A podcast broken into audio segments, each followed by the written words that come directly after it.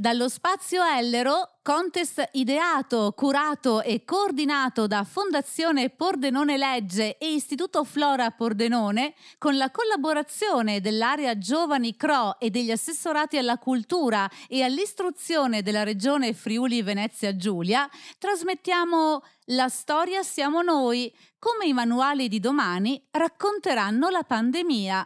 Incontro con i ragazzi che hanno partecipato al contest. Ospite speciale Paolo Giordano.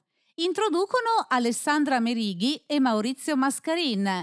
Presenta Giuseppe Lo Sapio. Eccoci, buongiorno a tutti, benvenuti, benvenuti a questo appuntamento. Io vi porto il saluto eh, di Pordenone Legge per questo appuntamento con un contest a cui noi eh, teniamo moltissimo, io personalmente eh, davvero tanto, perché è un lavoro che insomma, abbiamo seguito con grande passione e con grande impegno e lo abbiamo fatto in un momento molto complicato no? che abbiamo attraversato tutti.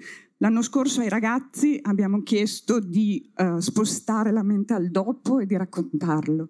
E invece quest'anno, durante il lockdown questo ovviamente, quest'anno nella seconda chiusura um, delle scuole abbiamo chiesto a loro di fare la storia, perché perché in effetti loro sono stati la storia in questo anno e mezzo e quindi abbiamo chiesto a loro di raccontare come la storia sarebbe stata riportata sui manuali. Ed è, ed è stato sorprendente perché sono arrivati oltre 300 testi da tutta Italia e, e il mio ringraziamento grande va quindi all'Istituto Flora, all'area Giovani CRO e a una nuova preziosissima collaborazione di quest'anno che è con la rete SIO, quindi le scuole in ospedale, che hanno eh, partecipato al, al, contest in maniera bellissima e lo, e lo, lo scoprirete dopo. Io voglio ringraziare quindi moltissimo la professoressa Alessandra Merighi, il dottor Maurizio Mascarin, che sono stati eh, anima e anche corpo di questo, di questo, contest, che ha realizzato una pubblicazione, la vedete qui e la troverete anche in vendita ed è bellissima, raccoglie eh, una parte dei testi arrivati e troverete anche l'ebook nel eh, sito di Pordenone Legge. E però in tutto questo ringrazio anche la Regione Friuli Venezia Giulia che è stata al nostro fianco, ma permettetemi di ringraziare moltissimo eh, un ospite, l'ospite eh, che abbiamo chiamato eh, per questo evento e a cui teniamo moltissimo e quindi lo ringrazio davvero tanto. Paolo Giordano, grazie per essere qui con noi.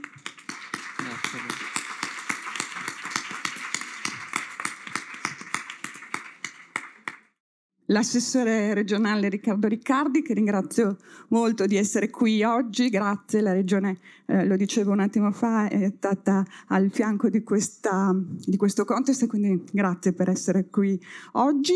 Eh, ascolteremo i ragazzi e le ragazze, qui intanto ce ne sono due, poi ne ascolteremo eh, anche altre. E, insomma, è un momento davvero speciale per Pordenone Legge e, e quindi io sono felice che siate qui così numerosi ad ascoltare questi, questi testi dei ragazzi e ringrazio moltissimo Giuseppe Losapio che eh, condurrà questa, questo, questo, incontro e cercherà di farlo nei tempi più, più reali e possibili. Io vi ringrazio ancora moltissimo, grazie ai nostri, ai nostri ospiti, buon incontro. Grazie. Bene, Valentina ti ringrazio, ha fatto subito capire che lavoro sporco lo dovrò fare io e quindi mi sporco subito le mani e cerco subito di iniziare questo nostro incontro. E la storia siamo noi, come i manuali di domani racconteranno la pandemia. È un contest, il secondo, che è stato organizzato e ideato dall'Istituto Flora e saluto la preside, la professoressa Paola Stufferi, che è qui, anche mia ex dirigente scolastica, e la Fondazione Pordenone Legge è stata rappresentata egregiamente da Valentina Gasparet.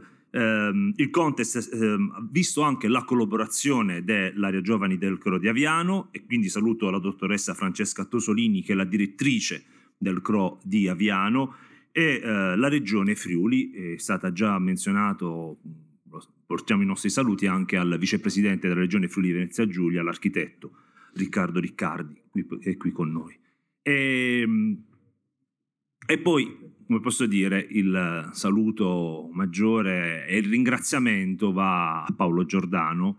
E ho detto, io mh, al di là dell'incontro che è particolare, eh, mh, siamo rimasti, lo scorso anno l'incontro è stato fatto online, oggi riprendiamo, la situazione è quella è particolare, vedervi con le mascherine crea, crea un po' di, di, ansia da un certo punto di vista, anche la presenza di Paolo Giordano che è uno dei massimi autori della letteratura italiana, un po' insomma giovanissimo autore, un po' mi crea una sorta di soggezione da questo punto di vista, lo dico. Eh, Paolo Giordano è nato a Torino nel 1982, ha un dottorato in fisica. Eh, mh, tutti questi elementi poi sono degli elementi, degli indizi che ci stanno a spiegare anche il perché della sua presenza qui. Eh, dottorato in fisica, autore di eh, quattro romanzi, solitudine numeri primi eh, nel 2008, Il corpo umano nel 12, Nell'argento nel 14, Divorare il cielo 2018, ma soprattutto di eh, due eh, saggi e di un podcast. Questi due saggi sono Nel contagio nel 2020, a inizio contagio, inizia questo suo viaggio, questo suo diario nel raccontare la pandemia e eh, continua con articoli sul Corriere della Sera con cui collabora sulla lettura che è la spalla eh, del Corriere eh, culturale che esce il sabato e la domenica e con un ebook che sono le cose che non vogliamo dimenticare. E vi segnalo eh, e vi invito ad ascoltare anche un podcast di sei puntate se non sbaglio che si chiama Ossigeno.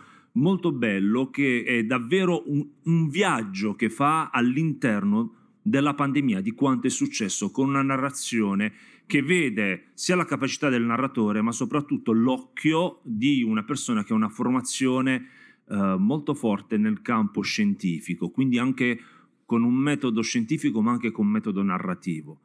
E quindi eh, far venire Paolo Giordano oggi per poter commentare, perché la particolarità dei nostri incontri è questo, chiamare un autore per poterlo confrontare con i testi, non con i propri testi, ma con i testi di altri, eh, altri ragazzi. E in questo caso noi abbiamo quattro ragazze, anzi cinque ragazze, quattro ragazze che hanno partecipato a questo contest. Valentina l'ha detto, abbiamo avuto oltre 300 testi da tutta Italia e anche dalle scuole ospedale. Infatti noi abbiamo eh, tre testi che vengono dalle scuole ospedale che andremo a leggere e, ehm, e abbiamo questi, queste ragazze, questi ragazzi hanno raccontato la, eh, la, traccia che la pandemia gli ha lasciato, eh, come se lo volessero inserire all'interno di un manuale di storia, un eventuale manuale di storia. Però io voglio già iniziare subito con la prima immagine della pandemia, la prima traccia della pandemia, e lo faccio sempre con, eh, come da tradizione, con chi ha, eh, come posso dire, l'anima di questo contest, colei che ha curato anche, eh, ha presieduto la commissione tecnica che ha poi scelto i testi che sono andati a finire nel, nel libro che voi troverete adesso oggi, che proprio, si chiama La storia siamo noi, e che è la professoressa Alessandra Merighi del Flora, e, um, però vorrei anche menzionarvi chi, chi è il comitato tecnico coordinato da Valentina Gasparet, che uh, ha lavorato uh, per quanto riguarda la scelta di questi, velocemente perché è giusto menzionarli.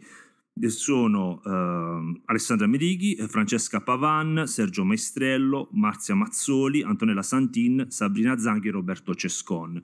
Il libro è illustrato, ci sono le illustrazioni di Edoardo Turozzi e adesso cedo la parola alla professoressa Merighi. Grazie.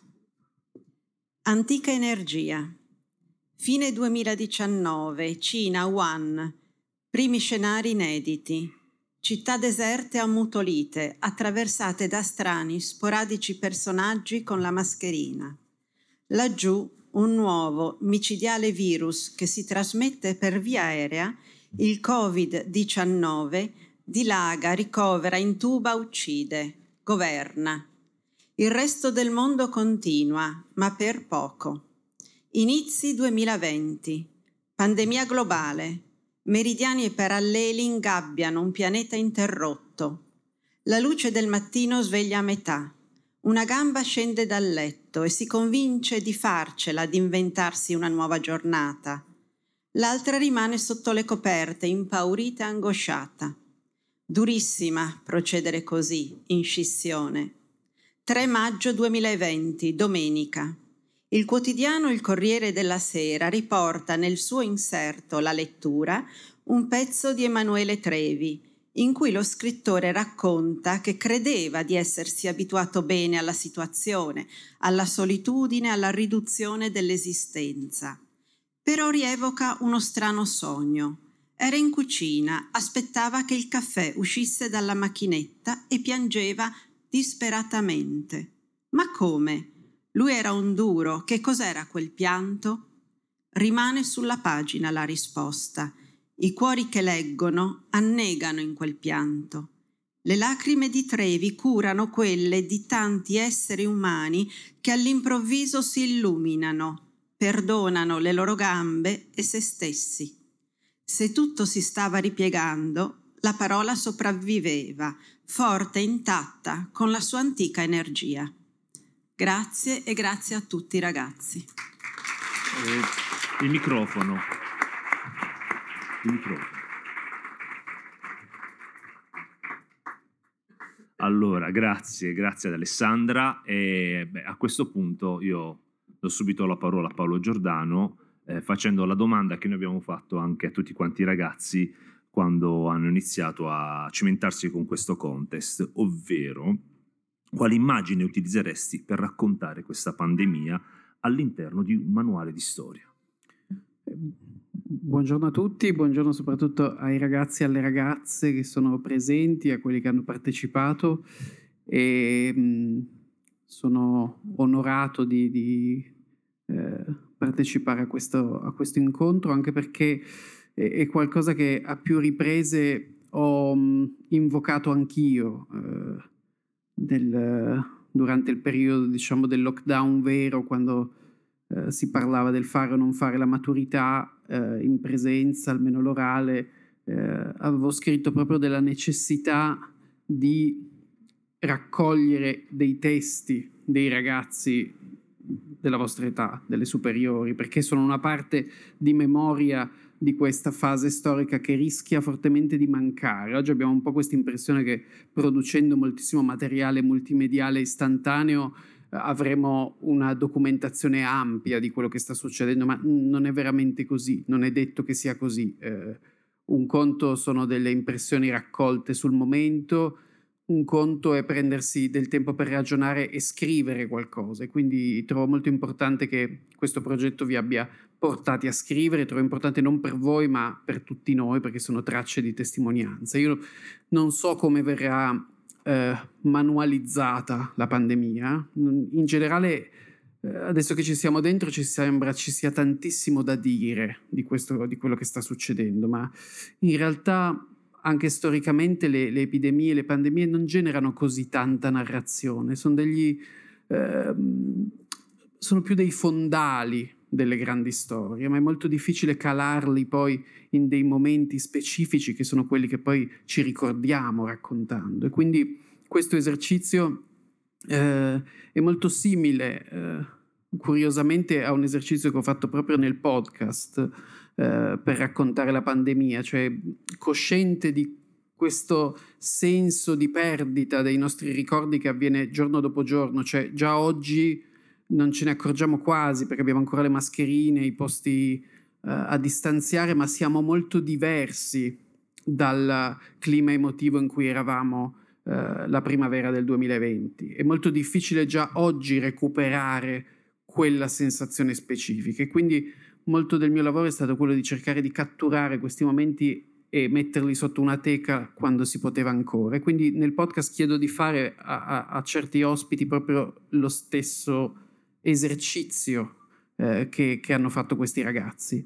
E, e l'ho fatto io stesso a quell'epoca, chiedendomi la stessa cosa, qual è l'immagine per me eh, che racchiude per qualche motivo una sensazione importante di questo anno e mezzo e per me continua a essere un'esperienza non personale, non vissuta, ma uno degli primi studi epidemiologici che sono usciti sul Covid-19, era ancora penso marzo, aprile al massimo dell'anno scorso, uno studio epidemiologico che è stato fatto eh, negli Stati Uniti e, ed era legato a questo coro, un coro di signori e signore di mezz'età che si riuniva in questa cittadina nello stato di Washington negli Stati Uniti e una sera si sono trovati per fare le loro solite prove eh, in, questo, in questa sala e hanno cantato, come facevano sempre, hanno cantato in coro. Tra di loro c'erano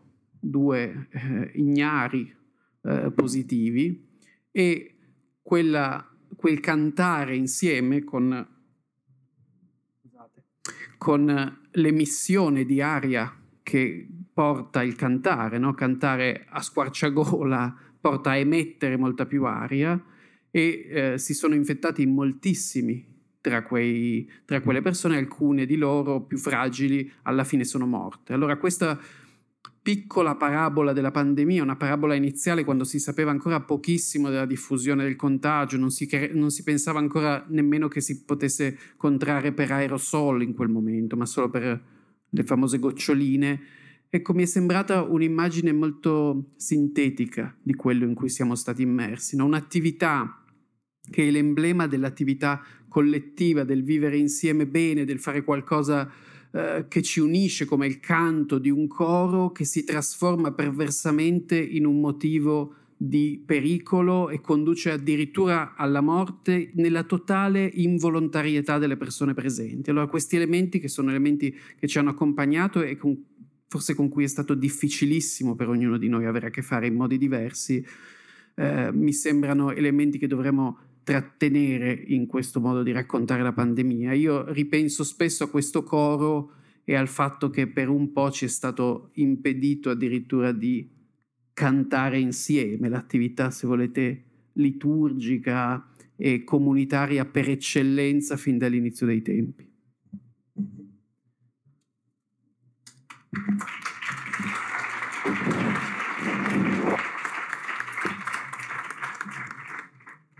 Passiamo alla, al secondo testo, Invisibili di Eleonora Battiston dell'Isis Casagrande di Pieve di Soligo. 11 marzo. Prova di nuovo. 11 marzo 2020. L'Organizzazione Mondiale della Sanità dichiarò il Covid-19 pandemia. L'emergenza globale irruppe nei corpi e nelle menti dell'intera umanità, divenendo l'annullamento della sicurezza insita nel legame relazionale, sia mentale che fisico. L'amaro e angoscioso smarrimento costituì la rinnovata costante universale. Eppure, tale senso di mancata appartenenza invase ineguagliabilmente gli animi di coloro che sfidano quotidianamente il sonno eterno. I senza tetto. A loro il mondo si ammutolì. Il governo imponeva state a casa, ma loro non avevano né una casa né una residenza, poiché la strada, le fabbriche dismesse, i condomini abbandonati non potevano definirsi tali. L'OMS dichiarava indossate le mascherine, ma loro non possedevano il denaro per proteggersi. Il popolo italiano propagandava. Andrà tutto bene, ma la loro era una sopravvivenza dal domani aleatorio che non poteva che essere accentuato dal pericolo del virus. I Clouchard erano persone, ma incarnarono l'invisibilità di cui erano diffuse le strade del pianeta, la dimenticanza dell'altro essere umano, la costernazione della morte, l'emergenza sanitaria che Tuttavia loro si estendeva da ormai molto più tempo al freddo invernale, all'assenza dell'appoggio di un medico di base o delle mense e delle strutture di accoglienza costrette a chiudergli le loro porte per mancanza di viveri o spazio. uomini, donne, bambini, anziani, dilaniati dalla solitudine e dalla paura, si sfibravano, rifugiandosi nelle illusioni dei sogni, trasformandoli in realtà con le allucinazioni. Dunque, gridavano con voce mutata sul ciglio dei marciapiedi, invocando pietà ad un qualsiasi dio o antenato, nella speranza di essere salvati. Loro, gli ultimi, erano come i fantasmi dei morti, ma di loro non si portava al ricordo nessuno.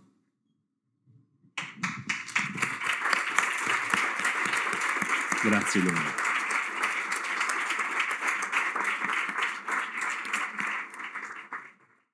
Dallo spazio Ellero, contest ideato, curato e coordinato da Fondazione Pordenone Legge e Istituto Flora Pordenone, con la collaborazione dell'area Giovani CRO e degli assessorati alla cultura e all'istruzione della Regione Friuli Venezia Giulia, trasmettiamo La storia siamo noi, come i manuali di domani racconteranno la pandemia. Incontro con i ragazzi che hanno partecipato al contest. Ospite speciale Paolo Giordano. Introducono Alessandra Merighi e Maurizio Mascarin. Presenta Giuseppe Lo Sapio. Grazie Eleonora. Allora, Eleonora ha evidenziato un po' un paradosso. Mentre ci si chiedeva di tutti a casa, chiusi, non uscite, eh, ci veniva chiesto di essere invisibili, emergevano diventavano visibili tutte quante le invisibilità che noi avevamo, anche il virus stesso, che è qualcosa che ad occhio nudo non si può vedere, eppure c'è, vive nel nostro corpo. Eh, quali sono le altre invisibilità o mh, quegli invisibili che questa pandemia ci ha fatto, ci ha fatto vedere, ci ha mostrato? Ma eh, questa idea dell'invisibilità però un'invisibilità che ti sta veramente sotto gli occhi in realtà sempre, eh, che, che, sotto, che, tira fuori Eleonora in questo testo è, eh, è importante. E, in realtà ci sono stati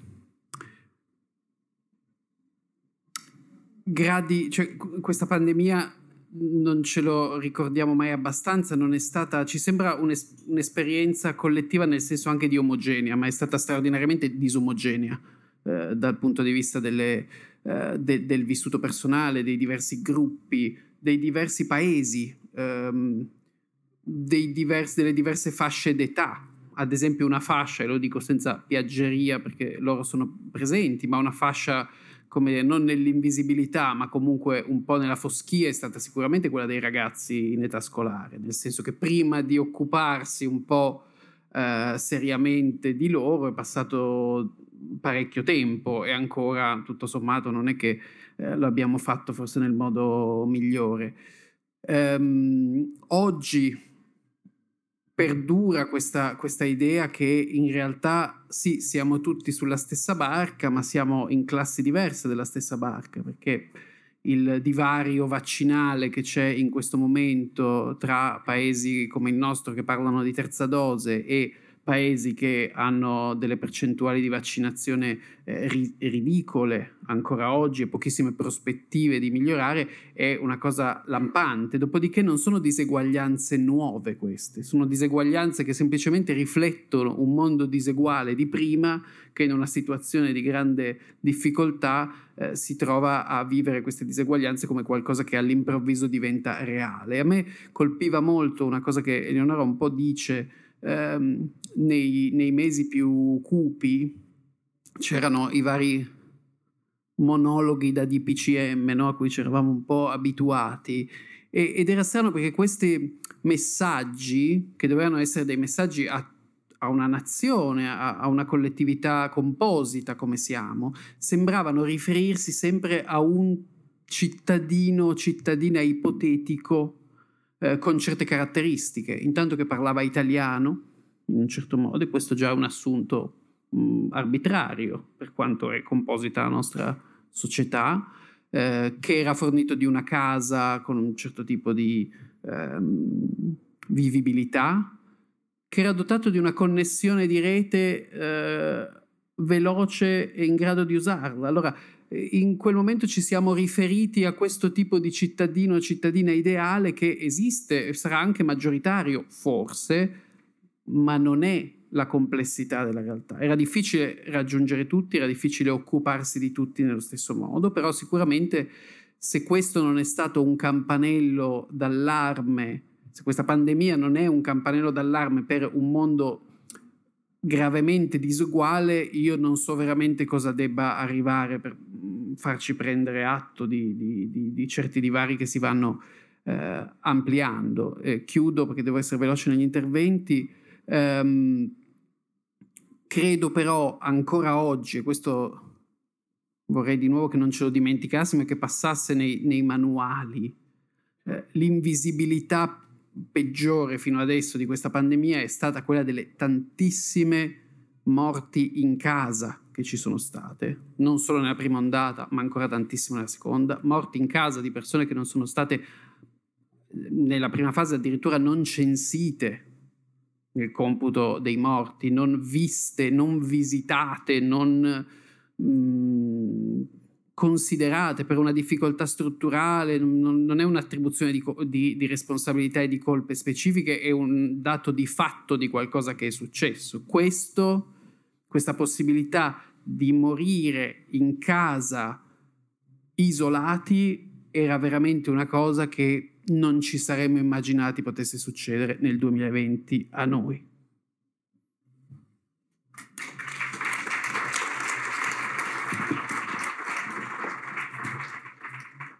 Terza immagine della, di questo nostro viaggio è Ugualmente Soli di Veronica Colle eh, dell'area giovani del Crodi Aviano. Buongiorno a tutti. La pandemia è stata un grande buco nero che ha strappato agli uomini la loro libertà, i loro cari e la cosa più importante, il tempo. Prima il tempo sembrava una cosa banale, a cui non si faceva molto caso durante la quarantena, un giorno o un mese non facevano differenza, perché ogni istante passato rintanato in casa era sempre uguale all'altro. E alcuni sembravano interminabili. Invece il tempo passava, scappando di mano e non tornando mai più. I ragazzi hanno perso molto, momenti inestimabili con i loro nonni, momenti di divertimento con i loro amici e l'opportunità di fare nuove esperienze.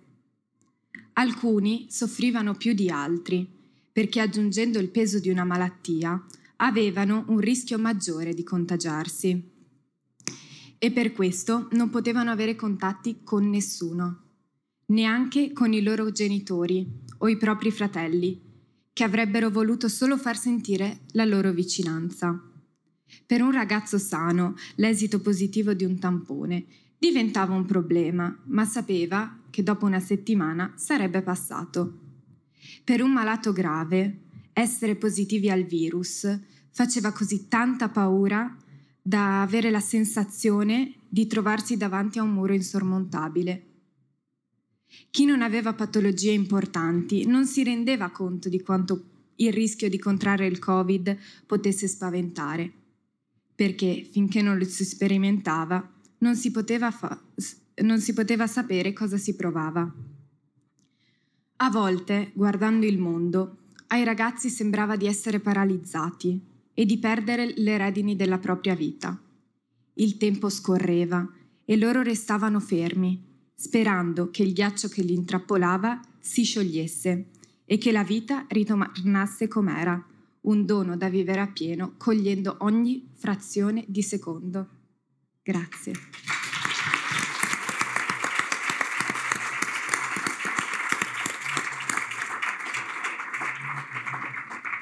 Grazie, ti ringrazio. E, um, il testo che abbiamo sentito, ugualmente soli, è, pone l'accento sulla solitudine. Anche su, pone anche la questione dell'ospedale. Nel tuo podcast, se non sbaglio, la, la prima o la seconda puntata sono proprio dedicati all'ospedale, anche perché ritornavi un po' nei luoghi dove eh, tuo padre aveva lavorato e quindi cercavi un po' di ricomporre che cosa era, voleva dire vivere la pandemia in ospedale. E ha colpito tutti questa, come posso dire, questo fatto che la pandemia non abbia fatto differenze e forse chi l'aveva già sperimentato in una stanza d'ospedale aveva più strumenti per affrontarla. La solitudine di solito la vediamo con delle caratteristiche ben precise, però questa volta si è presentata sotto una nuova forma. Cosa ne pensi di questa nuova solitudine?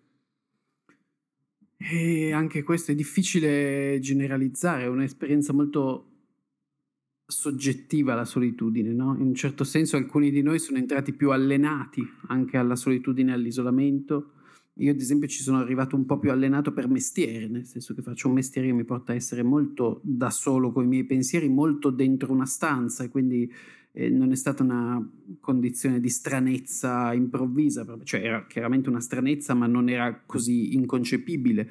Noi strutturiamo nella quotidianità le nostre vite in modo in realtà da eludere la sensazione di solitudine in continuazione. No? Ognuno di noi lo fa senza saperlo in modi molto fantasiosi. Ci sono eh, persone che scelgono invece mestieri che ad esempio li portano continuamente a contatto con le persone o che hanno delle routine che da fuori potrebbero sembrare strane, ma che in realtà servono ad avere una... Eh, uno strato sottile di, di socialità che, che permette di, di, essere sempre in mezzo eh, e di non sentirsi isolati. Tutto questo è stato tranciato di netto a un certo punto e, e ognuno ci ha fatto i conti e alcune persone non hanno retto psicologicamente. C'è una emergenza, sicuramente un'emergenza psicologica all'interno dell'emergenza pandemica che eh, ha dei tempi diversi, che è più difficile da afferrare anche con i numeri, con gli screening e quindi di cui sappiamo meno, ma esiste, esiste molto nella fascia dei, dei molto giovani come, come voi, eh, questo lo, lo, insomma l'hanno segnalato e denunciato moltissimi esperti e ci vorrà del tempo anche perché il tipo di cura di quel, di quel genere di disagio è, se vogliamo, ancora più lento e complesso delle cure di un virus. Um, mi ha colpito un'immagine che ha usato Veronica, me la sono appuntata, il, il ghiaccio che li intrappolavano. Io ci tengo però in questo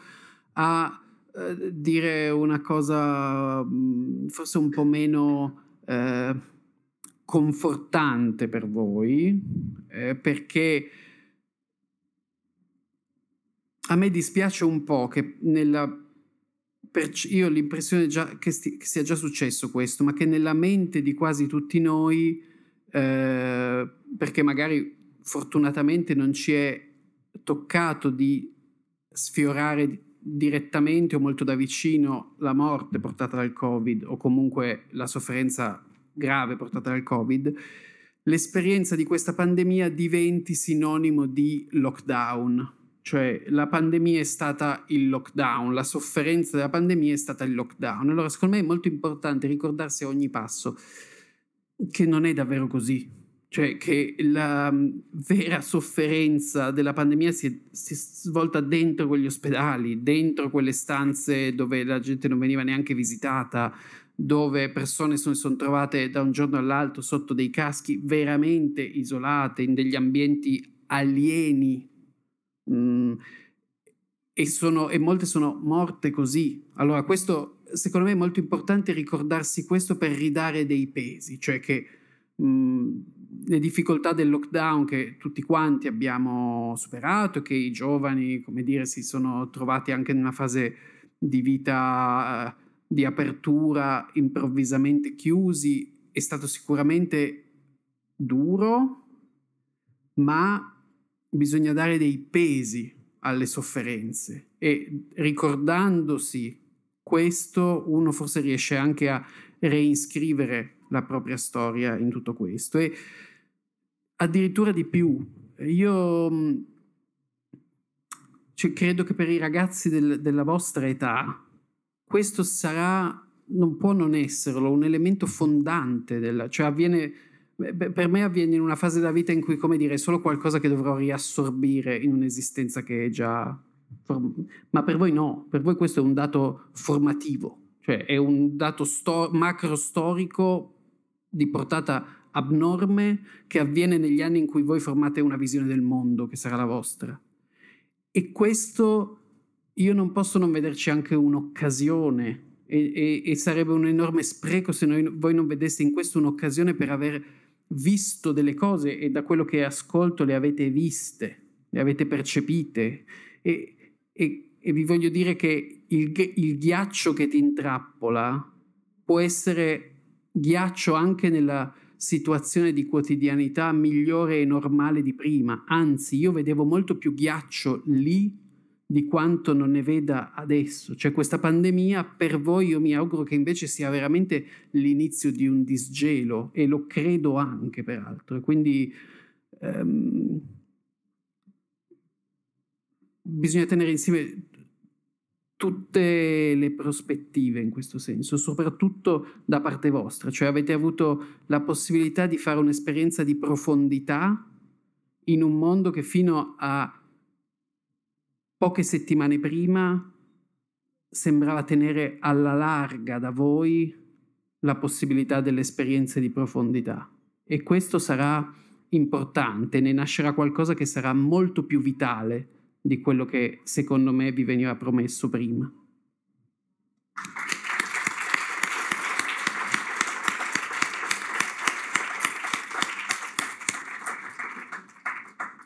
Ringrazio Eleonora e Veronica e adesso chiedo di scendere giù e di far salire Chiara e Gloria. Scambiatevi anche il microfono così.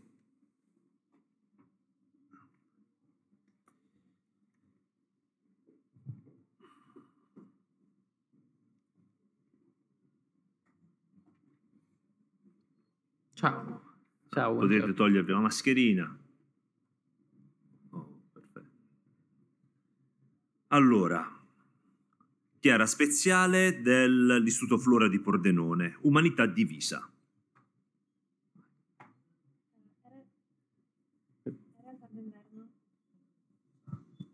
C'è un pulsante. Era il tardo inverno del 2020, quando l'Italia fu raggiunta da un virus molto aggressivo che fece scoppiare il caos in tutti i paesi della Terra. Il Covid-19. Da un momento all'altro l'umanità si ritrovò capovolta, senza gli strumenti necessari per rialzarsi, a fare i conti con una pandemia globale. L'umanità si divise. Molti rispettarono la quarantena, per paura e per civiltà. Altri continuarono a sottovalutare la situazione. Molti rischiarono la loro vita per salvare quella altrui, Altri uscirono di casa senza le giuste precauzioni, si ammalarono, affollarono gli ospedali e causarono scompigli. Molti caddero in depressione a causa della situazione stressante e dell'isolamento sociale. Altri impiegarono il loro tempo a coltivare nuovi hobby e a prendersi cura di se stessi, mentre altri ancora svilupparono l'ansia sociale. Molti studenti continuarono ad impegnarsi duramente anche nella DAD, eh, altri smisero di ascoltare le spiegazioni e di portare rispetto ai professori. Molti sfruttarono il coronavirus per esternare il loro odio verso le persone asiatiche, che fin da subito vennero additate come la causa del virus. Altri, invece, si batterono per fermare l'odio razziale, creando movimenti attivisti o spargendo il loro sapere sui social network, che divennero l'unico contatto con il mondo esterno. Molti morirono e molti altri nacquero. La pandemia fece emergere i lati peggiori e, per fortuna, anche quelli migliori delle persone. Se da una parte c'era chi ignorava le norme e spargeva disinformazione, dall'altra c'era chi si impegnava seriamente per far durare quella difficile situazione il meno possibile.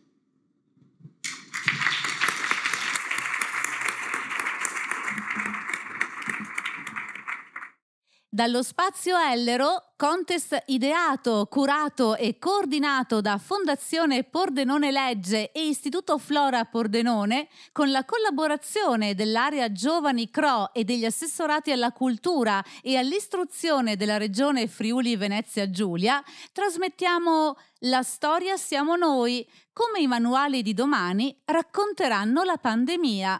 Incontro con i ragazzi che hanno partecipato al contest. Ospite speciale Paolo Giordano. Introducono Alessandra Merighi e Maurizio Mascarin. Presenta Giuseppe Lo Sapio. No, questo testo entra in un elemento molto delicato, molto caldo. E, mh, pone l'accento sulla spaccatura della società, sul diverso e spesso opposto modo di reagire di fronte ad uno stesso evento. evento che disorienta, ne sentiamo delle narrazioni a volte ambigue che strizzano l'occhio a certe minoranze anche rumorose. E la questione dei vaccini, la certificazione verde. Questo disorientamento diventa un problema. Come possono quindi orientarsi i ragazzi e le ragazze di fronte a questa complessità? Ma io spassionatamente mi sembra che i ragazzi e le ragazze giovani come loro si orientino meglio degli adulti.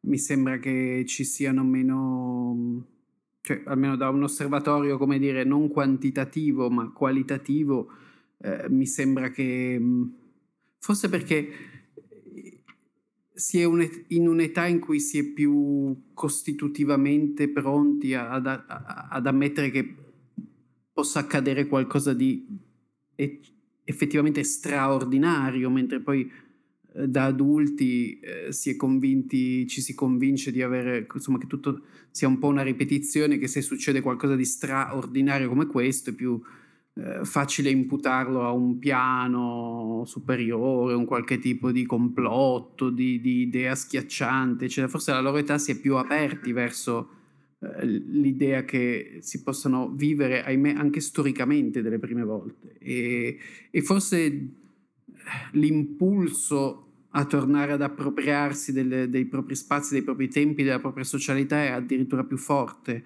Ehm, non credo onestamente che saranno loro l'ostacolo al raggiungimento di una campagna vaccinale, di una copertura vaccinale eh, veramente sufficiente, quasi totale. Eh, è più un nostro di adulti diffusissimo e strisciante sentimento antisistema. Poi questo viene spesso messo su un'idea, siamo, ah, le persone sono pro o contro la scienza, sono razionali o irrazionali, sono tutte semplificazioni di qualcosa che è molto più eh, complesso di così e che in realtà anche questo è, è un bello osservatorio per dei ragazzi della vostra età, perché ehm, in fondo voi vivete nell'epoca della, dell'iperinformazione, no? dell'informazione tecnologica, dell'informazione social, delle reti e, e quindi le epidemie a cui siete e sarete più esposti nella vita saranno sicuramente quelle di informazione. Siete molto vulnerabili alla falsa informazione non solo per quanto riguarda il Covid, ma per quanto riguarda tutto. Allora, questo è un momento in cui avete visto in atto qual è il potere di un'informazione corretta o non corretta, cosa vuol dire un'informazione tendenziosa, come si va a instillare nelle, nelle menti delle persone, come si diffonde. E, ehm, e io credo che questo sia un'occasione che ad esempio la scuola non sta raccogliendo e sono molto amareggiato di, di, di constatarlo, che in una situazione come questa non, non, si stiano subito mettendo in atto dei programmi specifici di formazione per la loro età, quando questo si può fare, a distinguere che cosa sia un'informazione validata, eh, che cosa sia il giornalismo serio da, dal giornalismo non serio, che cosa sia un'informazione scientifica eh, fondata e una non fondata. Ehm, c'è, c'è, una forma di igiene, noi abbiamo imparato l'igiene delle mani in questo anno e mezzo, no? eh, sanificazione, ci laviamo tutte le mani in dei modi astrusi, ma esiste un igiene informativo che è molto più importante e che stiamo, stiamo capendo l'importanza in questo momento e che non è qualcosa che è innato nelle persone, è, è, qualcosa che si impara come tutto il resto, è una buona pratica igienica che si impara e quindi si potrebbe e si dovrebbe anche insegnare. E onestamente non capisco perché la nostra scuola abbia sempre questo ritardo incolmabile nel mettersi al passo con de- qualcosa che invece è estremamente urgente, cioè insegnare ai ragazzi a distinguere la buona informazione dalla cattiva informazione e quindi a crearsi delle idee sul mondo fondate visto che non lo fa la scuola, e al momento ci dovete pensare da soli, eh, ma ne avete tutti gli strumenti.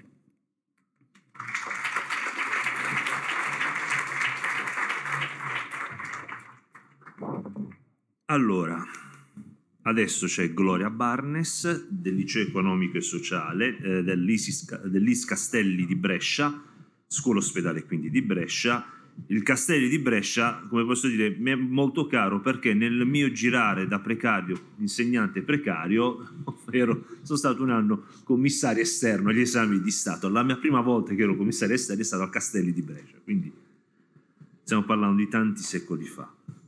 Il suo testo si chiama Tante storie diverse. Si sente? Ok, sì, buongiorno. Sì. Nello stesso istante in cui nel continente asiatico una misteriosa malattia si porta via delle vite innocenti, dall'altra parte del mondo uno studente si allontana dalla classe per abbassare la sua mascherina e mangiare la sua merenda. La breve pausa viene interrotta da un gruppo di coetanei che ridono di quel pezzo di tessuto blu.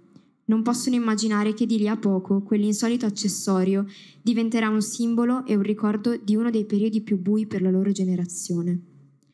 Il ragazzo è solo uno dei tanti e tante per i quali la mascherina, la distanza di sicurezza, il divieto di baci, abbracci e di frequentazione di luoghi affollati non sono stati qualcosa di nuovo, ma piuttosto delle regole che erano entrate nella loro vita da tempo. Alcuni di questi ragazzi hanno vissuto il lockdown in una stanza di ospedale, ancora più lontani da casa, talvolta senza qualcuno a fianco. Altri hanno avuto la fortuna di essere barricati nelle loro abitazioni, ancora prima che venisse emanato lo stato d'emergenza. I più sfortunati, che sognavano in un futuro senza la propria malattia e senza Covid, hanno visto i propri sogni frantumarsi troppo presto. Tante storie diverse ma accomunate dal senso di impotenza di fronte ad una situazione che non accennava a migliorare. Le giornate infinite passate davanti ad uno schermo ad assistere a lezioni che ricordavano quello che si era perso per la seconda volta le chiacchiere prima della campanella, le risate dei compagni e i visi non coperti da mascherine.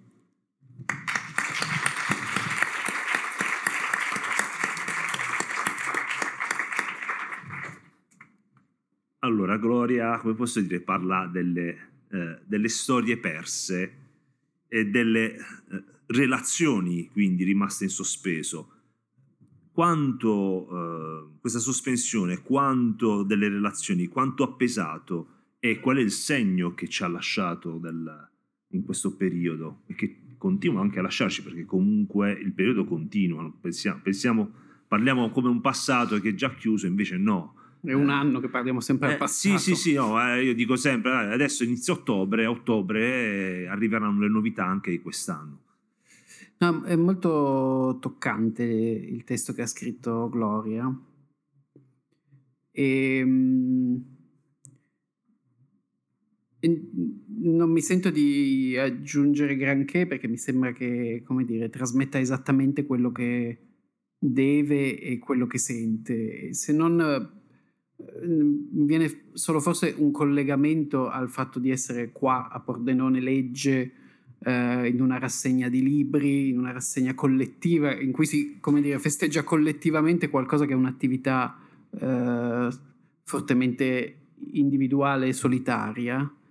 Eh, cioè quello che trovo molto commovente del testo di Gloria è che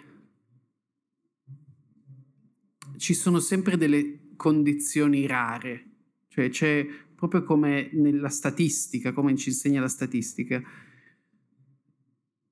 la maggior parte degli eventi e delle situazioni si affolla in una specie di norma, no? è quella che noi chiamiamo normalità ed è quella che eh, tutti quanti consideriamo il reale. No? E quindi lo stare bene è che a un certo punto arriva un virus che ti un virus pandemico che ti eh, scombina un po' le carte. E invece in questa distribuzione delle esistenze ci sono molte persone che vivono, vivono già in delle condizioni rare, no? Solo che eh, come tutte le condizioni rare sono sempre sottorappresentate, sono sempre, torniamo all'invisibilità del primo testo, no? sono ai margini del nostro campo visivo. E, ehm, e questa purtroppo è una tendenza molto forte del, del nostro contemporaneo, quella di rimuovere le code di marginalità di ogni tipo, le esperienze rare, specifiche eh, nelle, nelle, situazioni, le condizioni umane che sono ehm, un po' più lontane, un po' più irraggiungibili. Ed è proprio quello, almeno è uno dei dei, dei maggiori meriti che io invece attribuisco alla scrittura e alla lettura, cioè la, l'essere stesso un romanziere per me ha molto a che fare con l'andare alla ricerca di queste condizioni rare e rendere, mettere al centro ciò che al centro non, non si trova mai, no? E, e anche per tutte quelle che sono state le condizioni molto specifiche di chi ha vissuto questa pandemia in modo diverso, per una fragilità maggiore, anche solo come quella che descrive Gloria, beh, deve esserci un lavoro, dovrà esserci un lavoro da parte soprattutto dei narratori per tendere questi fili e tenere questa, queste condizioni rare senza che vengano messe necessariamente ai margini. Mi sembra che lei lo faccia molto bene, in maniera molto sincera e non pietosa nel suo testo.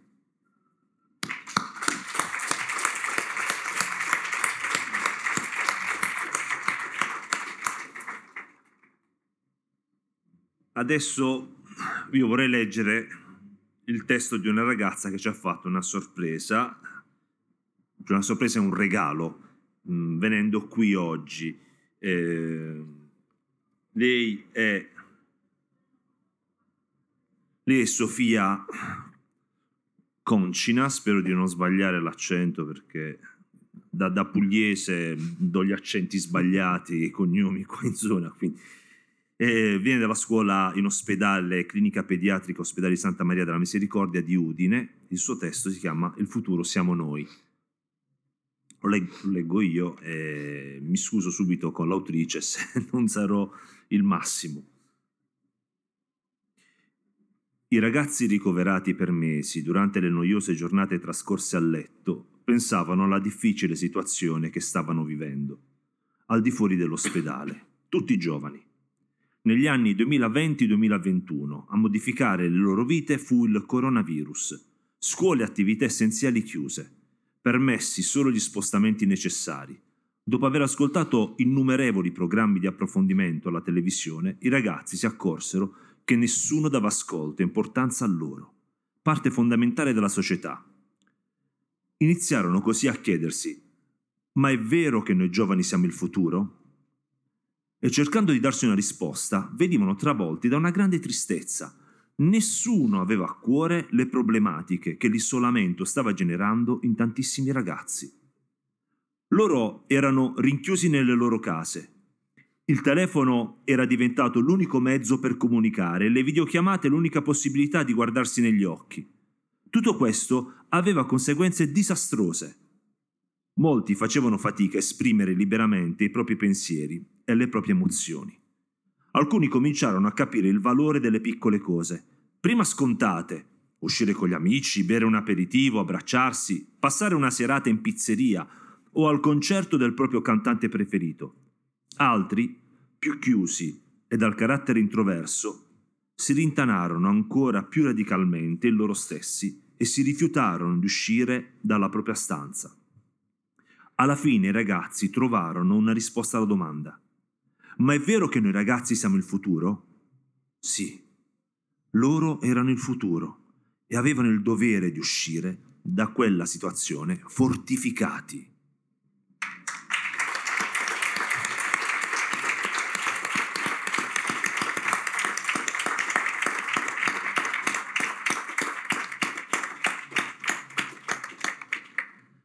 Sì, è effettivamente un regalo quello di, di Sofia.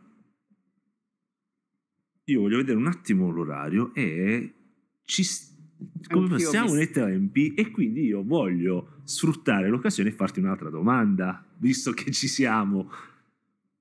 E la domanda, giustamente abbiamo letto il testo di Sofia, è isolamento e investimento per il futuro, che è un ossimoro sui quali i ragazzi... Ah no, non è questa la domanda, aspettate, attenzione perché mi hanno fatto una stampa... No, no, è giusto, è giusto. No. No, perché è successo questo. Ieri mi si è impallata la stampante. Quindi ho fatto in tempo a stampare il programma, però questo testo mi è venuto malissimo e quindi ho, ho chiesto, mi mandate cortesemente il testo di Sofia scritto bene così posso leggerlo. Me l'hanno mandato, ma siccome sono state diverse bozze che ci siamo scambiati per organizzare l'incontro, mi hanno mandato una bozza antecedente a quello, quindi ho avuto un momento di... Comunque, Isolamento e investimento per il futuro, un ossimoro sul quale i ragazzi hanno dovuto costruire un anno e mezzo della loro adolescenza durante la pandemia. Questa esperienza, secondo te, avvicinerà o allontanerà i ragazzi, le vite dei nostri ragazzi? Eh, chi sono io per dirlo? Mi viene da rispondere, non, non lo so. Non- cer- ho cercato spesso di immaginare come eh, potesse essere questa situazione da una prospettiva molto giovane. E, mm, sicuramente c'è è stato uno strano destino dentro la pandemia quello dei, dei ragazzi in età adolescenziale perché proprio come, come tutto il resto e questo aveva a che fare molto con le caratteristiche della malattia stessa cioè del virus stesso che non era una cosa slegata eh, nel senso che questa sarebbe stata una pandemia molto diversa se avesse colpito in maniera uguale, ad esempio, la popolazione giovane per gravità. Sarebbe stato, mm, cioè era proprio lo scenario che nessuno di noi si, si sarebbe augurato, ovviamente.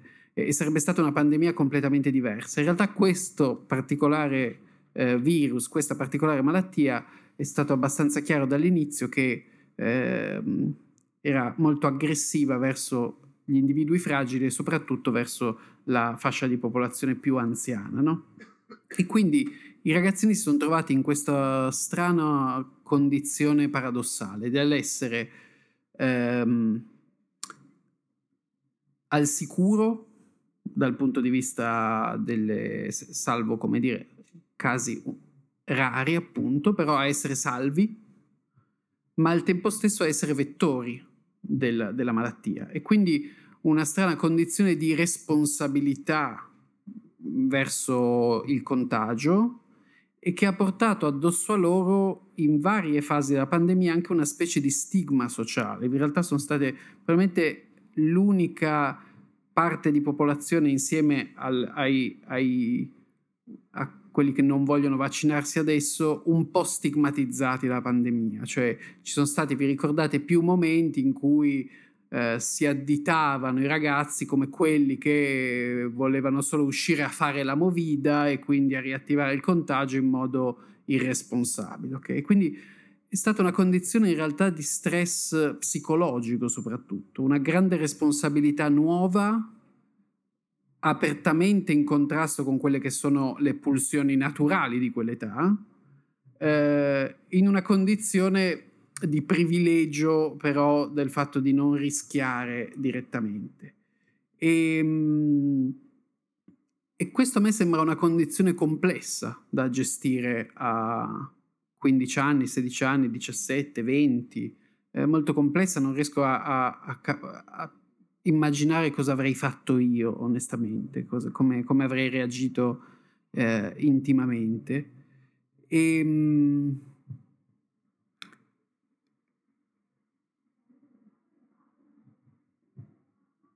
e cosa? E cosa farne di tutto questo? Sta un po' a loro, ecco, cioè torno a quello che dicevo prima, no? a quell'immagine del ghiaccio che, che, ti intrappola. Il ghiaccio può essere fatto di, di, tantissime cose, ma il ghiaccio a me evoca soprattutto l'immagine dell'apatia, dell'irrilevanza, del non trovare un, un, un proprio posto un, e, e un proprio ruolo in questo fuori così insofferente in fondo soprattutto verso i ragazzi e le ragazze.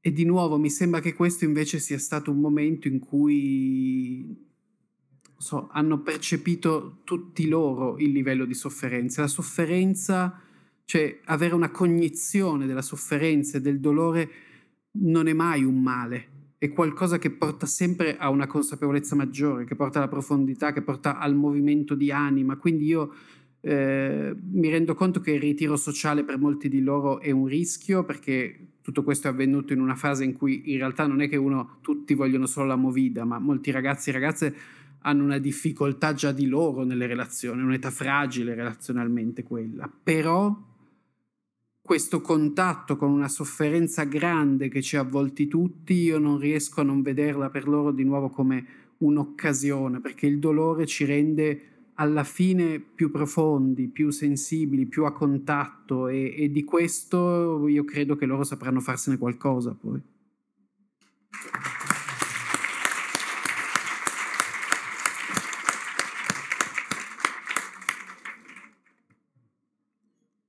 E io davvero devo ringraziare Paolo Giordano per questo viaggio che abbiamo fatto, perché siamo riusciti a toccare tanti elementi e a poterli vedere anche da punti di vista differenti. E, per fortuna l'incontro, come posso dire, come anche gli altri che abbiamo fatto negli altri anni, è sempre un viaggio molto esperienziale, molto emotivo anche, eh, grazie anche a tutti quanti i testi dei ragazzi, eh, che ci hanno, dato, ci hanno permesso di poter vedere un po' un pezzo della loro anima e grazie a questo risuonare, a questo contatto con i loro testi abbiamo potuto fare questo, questo viaggio. Devo ringraziare insomma, tutti quanti coloro che hanno organizzato questo incontro, voglio fare anche un ringraziamento particolare al professore Alessandro Liburdi, a Ilaria Cerroni e Chiara Montoni, che vengono da Frosinone, che sono venuti qui oggi, dal um, Lisceccano, perché sono, hanno, hanno, partecipato al contest e quindi uh, sono venuti qui come a sorta di rappresentanza di tutte quante le scuole di tutta Italia che hanno partecipato al contest di quest'anno. Ho visto ci sono scuole anche pugliesi, mi ha fatto anche piacere vedere come uh, questo tema sia un tema effettivamente molto forte, molto sentito. E a questo punto, da tradizione, ritorniamo ancora nella tradizione. Se la professor Merighi ha rotto, eh, nel senso che ha, ha rotto il ghiaccio il, per poter iniziare, chiamiamo adesso il dottor Mascarin che eh, ricuce il, il tutto per chiudere. Che il dottor Mascarin non so cosa farà, però comunque ricucerà il tutto alla fine. Ecco, allora buongiorno a tutti, grazie naturalmente per questo incontro molto interessante che e come ogni anno mi porto a casa sempre qualcosa di istruttivo per, per la mia vita che ormai è già avanti con gli anni. E vi dico, eh, tutti i ragazzi che hanno partecipato al contest, poi venite su sul palco che facciamo una foto insieme eh, eh, qui vicini, insomma, eh, anche per dare un messaggio per il futuro. E mi sono dato anch'io il compito, ho fatto sono ritornato indietro, ho rivolto il nastro di 40 anni, ho cercato di mettermi come loro, quindi anch'io ho scritto il mio, il mio breve pezzo che si chiama eh, Cura a distanza. E quindi da vecchietto racconto la storia come l'ho vista io, soprattutto dall'ospedale. Marzo 2020, tutto diventava silenzio, vuoto, strade vuote, scuole vuote, cinema e piazze vuote. ma il vuoto più grande era quello dentro, dentro ovunque. La pandemia aveva sconvolto gli ospedali e i pazienti, non solo quelli Covid. I reparti dei ragazzi si erano chiusi a fortino. Nessuno sapeva quando il vero nemico, ancora più insidioso della malattia, sarebbe potuto arrivare. Tutti avevano paura di tutti. Il virus non si vedeva, ma c'era un'onda che si diffondeva attraverso e con le persone. Parola d'ordine, tamponi. Negli ambulatori per i piccoli il gioco aveva perso il suo ruolo sociale. Ogni bambino malato doveva accontentarsi dei propri giochi disinfettati e raccolti in un cestino con il suo nome. Le visite erano limitate a chi stava male o era in terapia. I reparti erano pieni di malati, vuoti di parenti e amici. Ognuno restava chiuso nella propria camera. Le mamme non potevano più ritrovarsi, parlarsi e aiutarsi. All'aumentare dei contagi, il contatto fisico, anima della cura, diveniva di giorno in giorno sempre più fugace. La giornata di chi lavorava con i pazienti era filtrata dalle mascherine, dei volti rimanevano solo gli occhi tristi e impauriti. Bisognava immaginare come stavano, ma uno sguardo e poche parole non bastavano.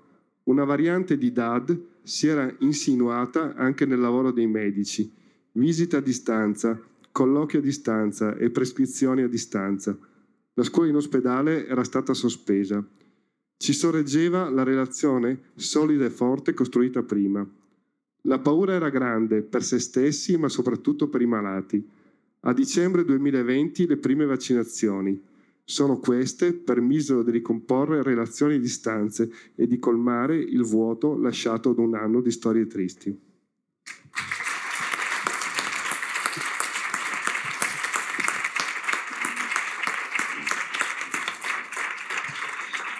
Quindi veramente grazie a tutti e sicuramente appuntamento al prossimo anno e invito qui tutti i ragazzi e anche eh, le autorità presenti che facciamo una foto tutti insieme. Venite su nel palco insieme con Paolo Giordano e le vostre... Grazie le vostre... a tutti quanti, alla prossima. Grazie. Grazie per aver ascoltato la radio di Pordenone Legge. Tra poco in onda un altro incontro. Resta sintonizzato.